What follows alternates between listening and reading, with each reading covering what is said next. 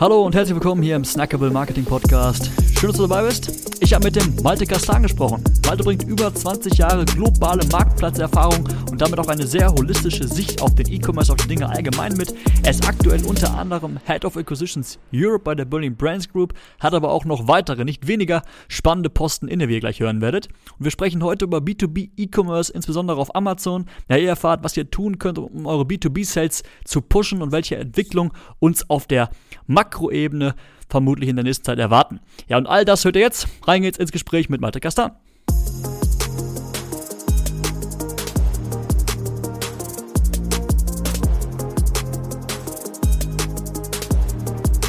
Hallo Malte.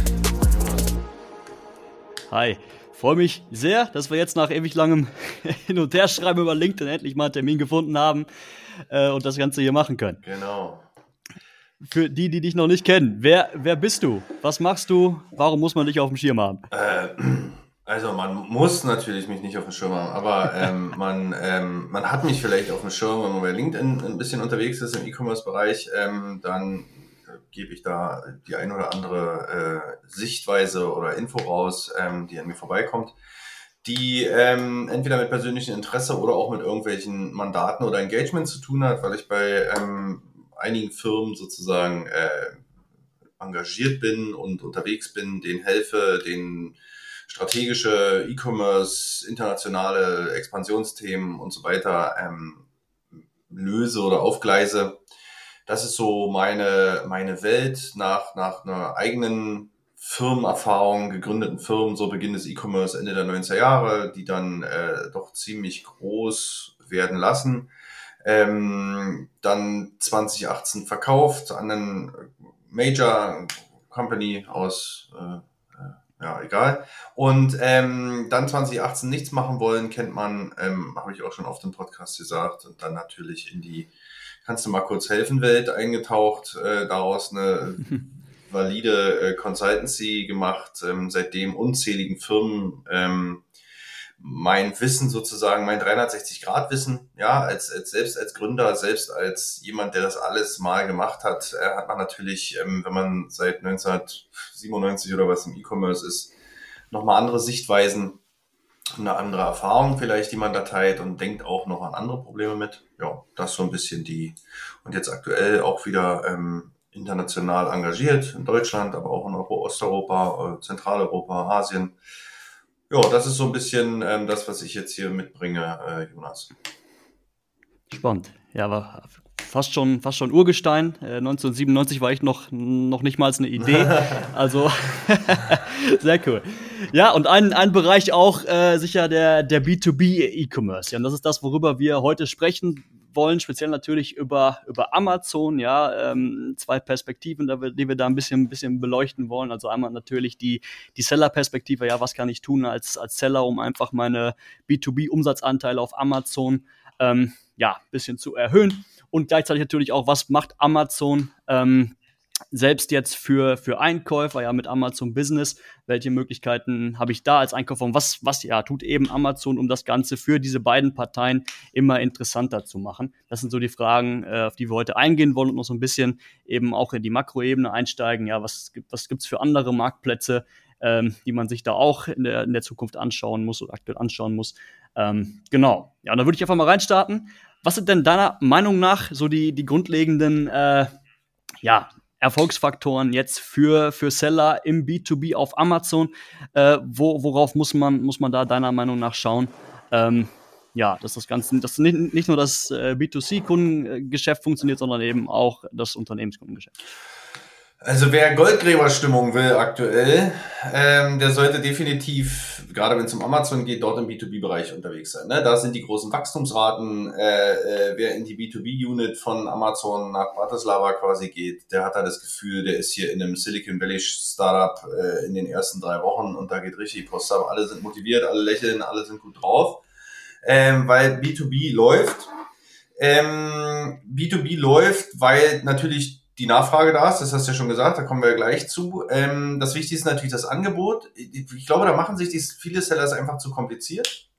Das Wichtigste ist ja, die, die Seller, äh, aus Seller-Sicht sichtbar zu sein, wenn ein B2B-Kunde bei Amazon sucht.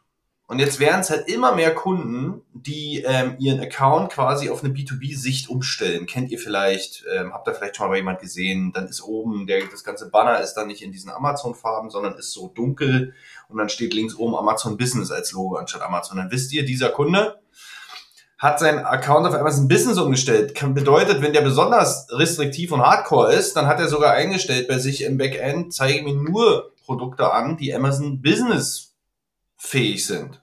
Sprich, da bekomme ich garantiert eine Rechnung zum Beispiel als Feature, was für viele ja dann wichtig ist. Gerade auch viele Selbstständige und so weiter. Nicht immer den Leuten hinterher wegen Rechnung kriege ich da auf jeden Fall Amazon Business verpflichtend das Produkt, da kriege ich auf jeden Fall eine Rechnung mit Mehrwertsteuer. Ähm, so, das ist quasi so ein bisschen der, der, der, der Demand. Und jetzt muss man als Seller halt gucken, ja, wie komme ich denn in diese Sichtbarkeit? Ich bin ja, wenn ich meine, meinen Listungen, die ich habe, zusätzlich einen Businesspreis hinzufüge. Das ist alles, was ich zu tun habe. Da gibt's ja, wenn ihr im Inventory seid, dann gibt's den Preis, einen Titel und weiß der Kuckuck und rechts sind dann noch, ist da noch eine Spalte, da seht ihr in den Einstellungen drinnen steht Businesspreis angeben. Und da muss nur ein Preis rein. Und jetzt machen wir es ganz verrückt. Der Preis, und da rechnen sich viele zu Tode, der muss ja nur niedriger sein per Definition als der Standardpreis. Das kann man natürlich mit einem Cent machen, weil es ist per Definition auch niedriger. Das heißt, man muss jetzt nicht, oh, ich muss jetzt hier riesen Deductions an irgendwelche Businesskunden weggeben, das kann ich mir nicht leisten, kann ich in eurer Marge irgendwie nicht abbilden. Macht doch einfach einen Cent runter. Ihr müsst nur sicherstellen, dass wenn ihr mit den Preisen rumspielt, dass das sozusagen dann auch immer niedriger bleibt. Sonst geht dieser Businesspreis halt offline. Am einfachsten ist es, ihr geht in eure Regeln, die ihr dafür habt, Automated Rules und stellt dort einfach quasi fest etwas ein. Als Regel. Ja. Ähm, idealerweise, ne, ihr ändert euren Preis, der Preis geht mit, weil ihr habt ein Percentage, 1% down oder so eingestellt. Also ich würde sagen, wichtig ist Sichtbarkeit, erstmal erzeugen, überhaupt erstmal mitspielen, dabei sein, indem man einen Businesspreis simpel hinterlegt. Und da gibt es dann halt ganz verschiedene Wege, wie man sich dem annähern kann, manuell ähm, automatisiert, wie auch immer, je nachdem, wie viel Selection ihr habt. Genau. Denke auch noch spannend an der Stelle, ganz einfach über einen Lagerbestand die Mengenrabatte für, für B2B, die, die du eintragen kannst. Ja, also das ist wahrscheinlich der einfachste Weg. Und sonst, wie gesagt, über dieses, dieses B2B Central, ja, gibt's auch spannende Daten, die man da, die man da einsehen kann. Äh, teilweise weiß ich auch gar nicht so ganz genau, wo Amazon sich das alles herzieht. Ihr könnt zum Beispiel auch für eure Kategorien sehen, äh, welche ASIS, beziehungsweise welche ERNs, welche Produkte noch nicht auf Amazon verkauft werden. Also wirklich konkret mit Marke, mit ERN und äh, ja, wo es sich lohnen könnte, weil die eben Suchanfragen nach diesen, weil eben Suchanfragen nach diesen äh, Produkten kommen, äh, wo es sich lohnen kann, diese anzubieten. Ja, also sehr, sehr spannend, da mal reinzuschauen.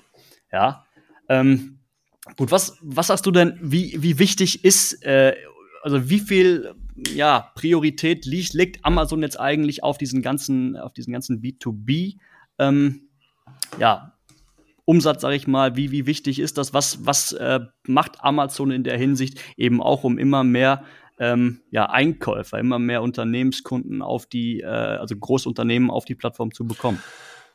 Ja, ähm, Amazon wäre nicht Amazon, wenn sie nicht ähm, Customer Centricity, also kundenseitig quasi einfach horchen würden, was ist denn der Demand da draußen? Da gab es ja jetzt einige interessante Umfragen ähm, in den letzten zwei Jahren, ähm, die einfach deutlich gemacht haben, was will man denn? Ich meine auch einfach von den existing äh, Models lernen. Ja, wir alle kennen dieses überteuerte Viking, äh, ähm, wo man seine ähm, äh, hier, naja, Schreibutensilien, Bürokram oder so kaufen kann. Oder wir kennen Konrad oder so. Ne, der Riesen, der, das riesen Downside von Amazon im Moment ist ja, ich meine, ist gut, sie bewegen sich in Richtung B2B, schon mal gut, ja, aber das riesen Downside ist, wenn ich jetzt als Einkäufer was haben mittelständische Unternehmen wie Westmark oder junge Startups wie Holy Energy und Three Bears gemeinsam? Sie vertrauen dem Full-Service-Ansatz von Dive.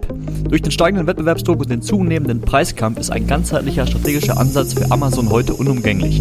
Mit Dive an deiner Seite kannst du dich darauf verlassen, dass dein Unternehmen nicht nur wächst, sondern auch in der sehr komplexen E-Commerce-Landschaft gedeiht. Mit unseren Strategien konnten wir in diversen Kategorien bereits Bestseller-Produkte aufbauen und skalieren. Wer mehr über unseren provisionsbasierten Full-Service-Ansatz erfahren möchte, ist herzlichst eingeladen, uns unter www.dype.me, dype.me zu besuchen.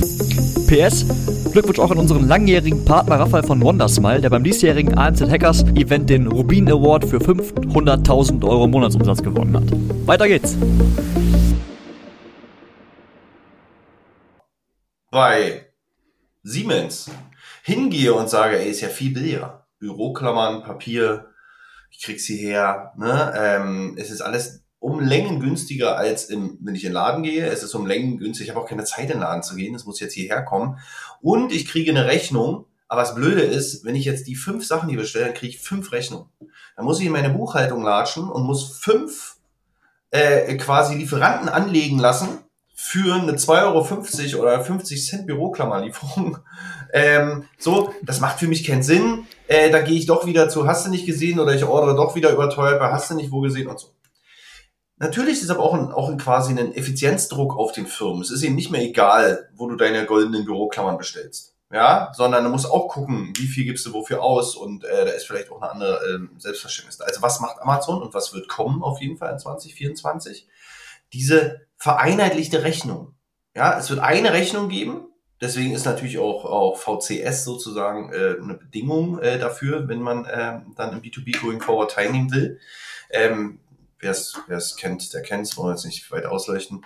Ähm, ihr braucht also diese Rechnungsstellung, die automatisierte Rechnungsstellung von Amazon und Amazon wird in Zukunft eine konsolidierte Rechnung für alle B2B-Orders in einem Basket sozusagen erstellen. Mega interessant auch ein mega Sprung für Amazon, mega kompliziert, ja. Ähm, und aber das, da arbeiten sie dran und das wird kommen, weil das einfach der Demand ist. Plus Amazon arbeitet auch extrem an dem Programm, der Name ist jetzt auch egal, arbeitet quasi auch daran, dieses, ähm, wie soll man sagen, diese Abonnementbestellungen im B2B-Bereich, speziell im B2B-Bereich quasi zugeschnitten auf den B2B-Demand möglich zu machen. Ja, also dass ihr einmal monatlich die Büroklammer bekommen. Kennen wir eigentlich aus dem Standard, aus dem B2, von der B2C-Seite, ist jetzt kein Riesenhook, aber das wird da sozusagen auch noch äh, kommen und ist auch noch wichtig und da erwartet man auch einen großen Uplift. Im Prinzip sind das im Kern die beiden großen Demands, die aus den Umfragen, aus den Kundenbefragungen, aus den B2B-Kundenbefragungen und aus den Ausleuchtungen der existierenden Marktplätze quasi, was sind denn eigentlich deren Vorteile, was sind die Gründe, warum die Einkäufer dort unterwegs sind, sind das im Prinzip die größten Punkte. So, und die will Amazon dieses Jahr jetzt unbedingt erschlagen. Spannend. Was, was sagst du, ähm, was, sind, was sind andere Marktplätze, die, die da Amazon vielleicht in manchen Belangen äh, schon voraus sind, wenn es das gibt, beziehungsweise was sind Marktplätze, die man so in den nächsten Jahren auch noch mit auf dem, auf dem Schirm na, haben muss? Äh, oder glaubst du, Amazon ist da äh, uneinholbar?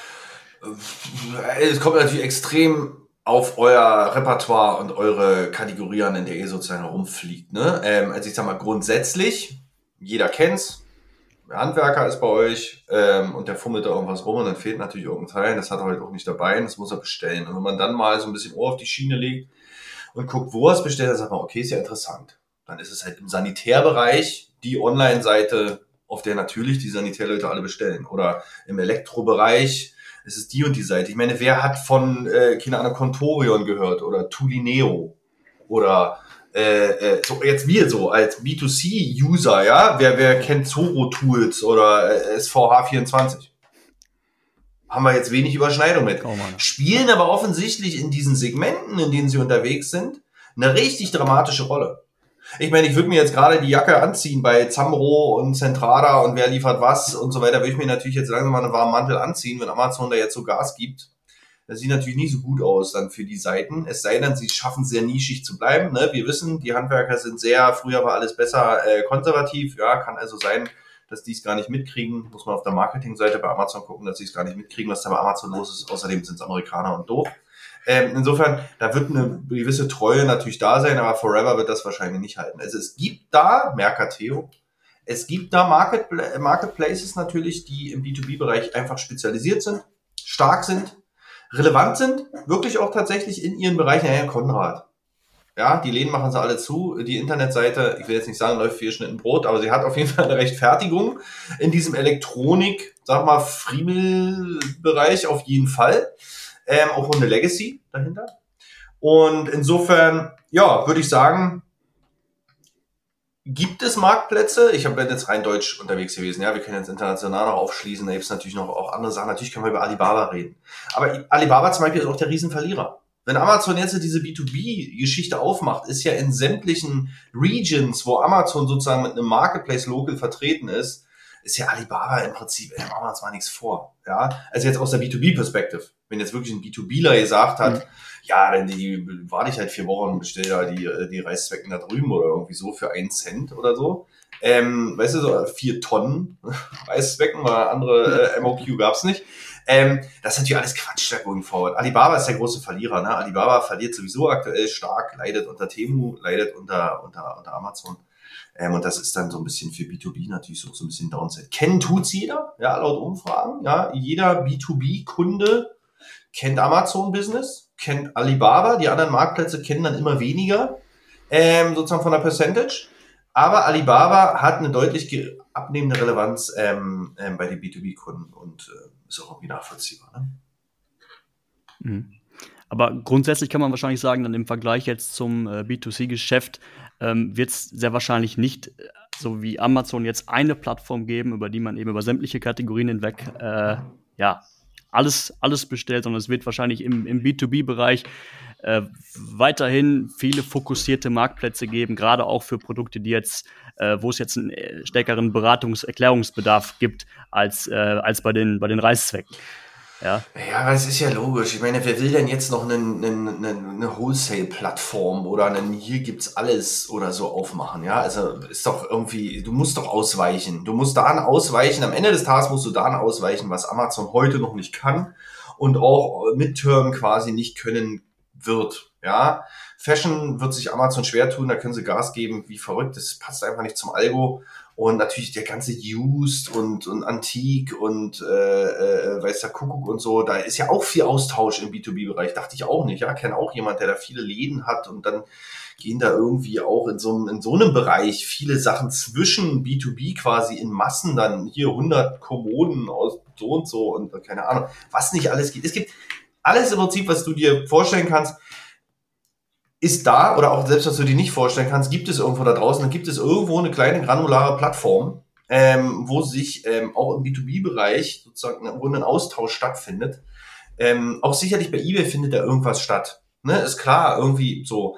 Aber jetzt zu sagen, ich mache eine Wholesale-Plattform, alles B2B hier, da trittst du ja Nase an Nase gegen Amazon Business an, da hast du auch den riesen Nachteil, dass es dann eben ja nur B2B ist. Amazon hat ja diese, diesen intelligenten Vorteil, dass du dieses Hybrid hast aus B2C und B2B. Was man ja früher gesagt hat, geht ja gar nicht zusammen. Du musst so ein Closed Environment machen, nur mit Login und nur mit unter wisse Welt-ID hinterlegen und, und, und, und wisse irgendwie sowas, Steuernummer und ich bin garantiert eine Firma, so, so Protect, so diese alte Metro. Ja? die alte Metro steht da, wo die Metrokarte dann aber rumgereicht wurde in der kompletten Nachbarschaft. Ähm, so im Prinzip so eine Art Coolheitsprotektionismus. Heute ist es so, dass du sagst, die Leute kennen das sowieso, die sind da sowieso unterwegs.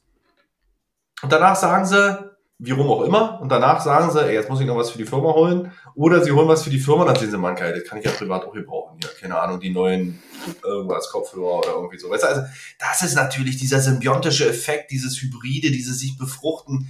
Wie, da kannst du auch gar nicht, diese Pace kannst du doch gar nicht aufnehmen. Es sei denn halt, du bist ultra niche, ähm, ultra niche wirklich in einem, in einem Segment hier irgendwie unterwegs. Ja, hast du mal, versuch mal bei Amazon selbst heute muss ich heute sagen, versuch mal irgendeinen so Fenstergriff zu bekommen für dieses spezielle Fenster, dieses Maß, dieser Abstand der Bohrlöcher, Tritatron. Da gehst du auf die, ne, gehst du auf irgendeinen so B2B, da im Shop, ich weiß gar nicht, wo ich am Ende dann gelandet bin oder irgendwie so.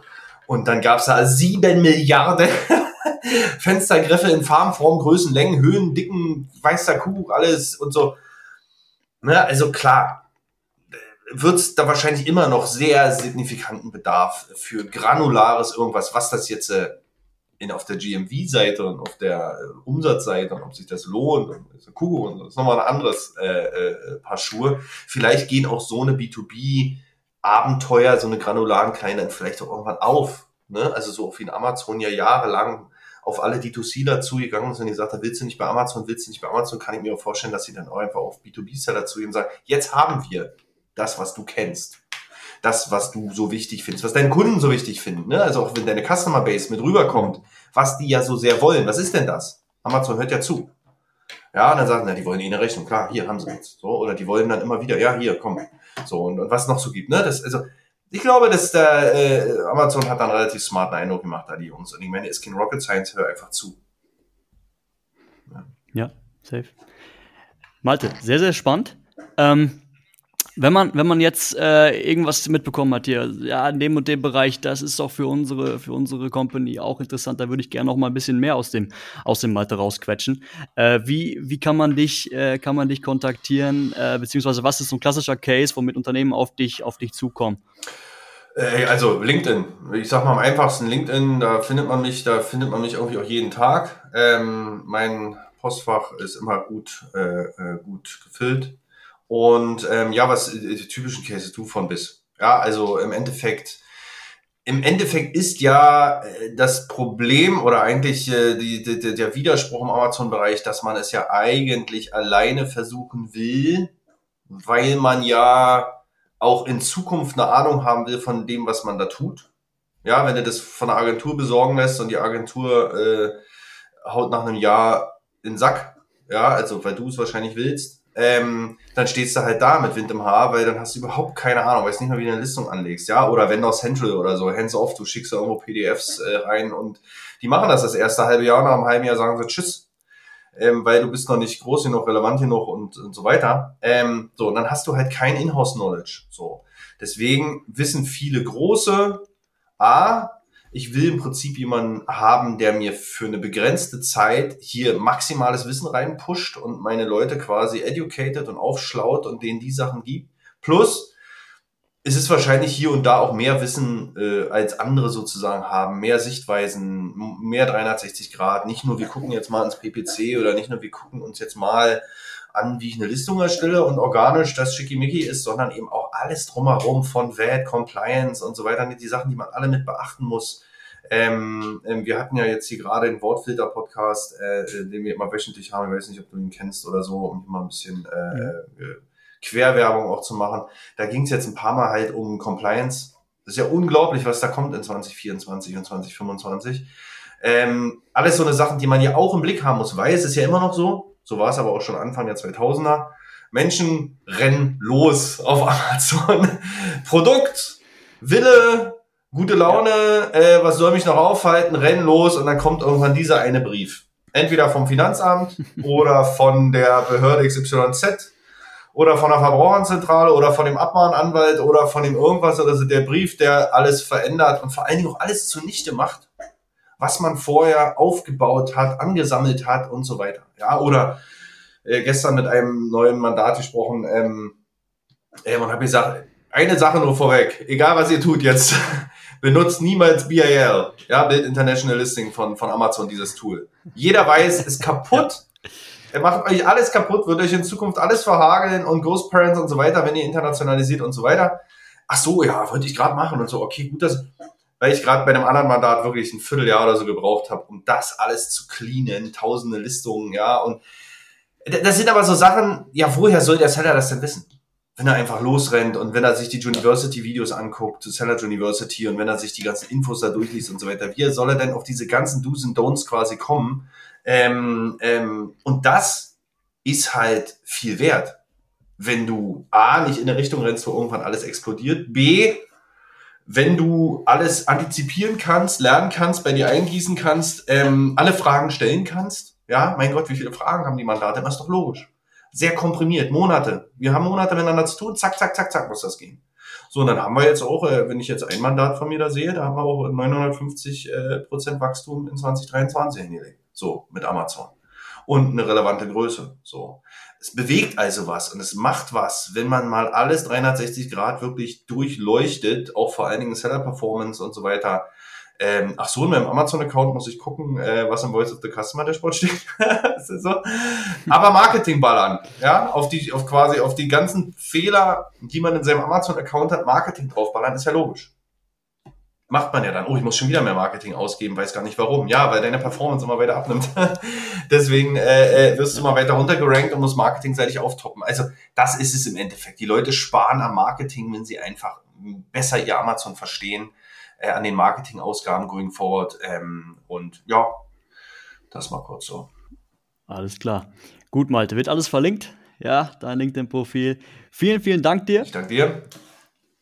Und Cool. bis dahin. Danke, cooles Format und äh, bis demnächst. Ciao, ciao.